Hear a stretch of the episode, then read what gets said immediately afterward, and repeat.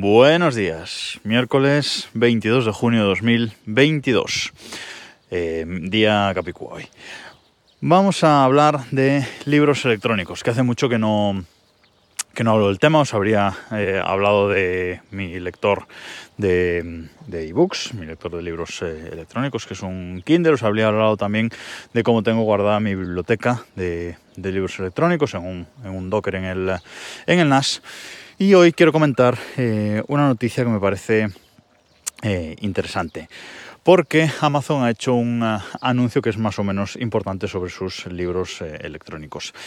Em, Send to Kindle es un servicio, o sea, enviar a Kindle es un servicio de Amazon que mm, quizás alguna gente que tiene mm, sus propios libros electrónicos, sus propios Kindle no, no conoce.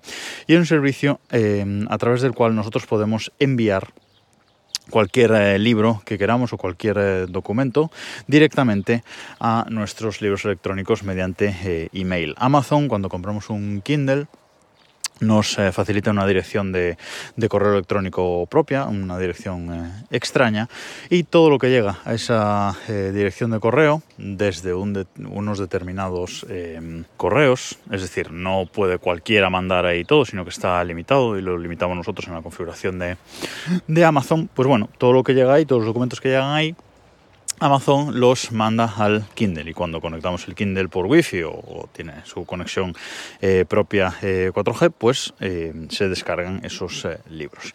Bueno, pues Amazon ha anunciado que a través de este servicio va a soportar los libros en formato EPUB, EPUB, que digamos es el formato por excelencia más popular para libros electrónicos. Hasta ahora, a ese email de Send to Kindle eh, podíamos enviar pues, documentos de Word, documentos HTML, documentos TXT, eh, imágenes eh, de JPG, GIFs, BNGs, VPNs, PDFs, sobre todo también bastante interesante, y archivos MOBI.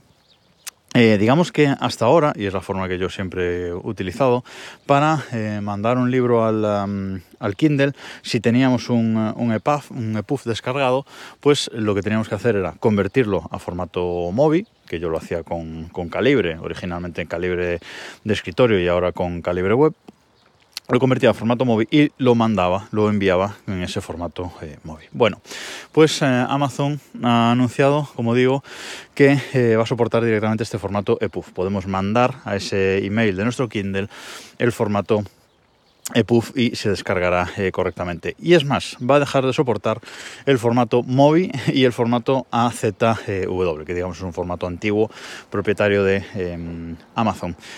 Lo de Mobi es interesante porque si tenemos libros en el Kindle, Amazon dice que los vamos a poder seguir leyendo sin problema, pero mm, el servicio to Kindle no va a aceptar más eh, documentos en formato Mobi. Estos cambios van a, venir a finales de 2022, o sea que no es un cambio eh, inmediato. Pero bueno, es curioso este eh, soporte que va a hacer Amazon para EPUB tantos años después.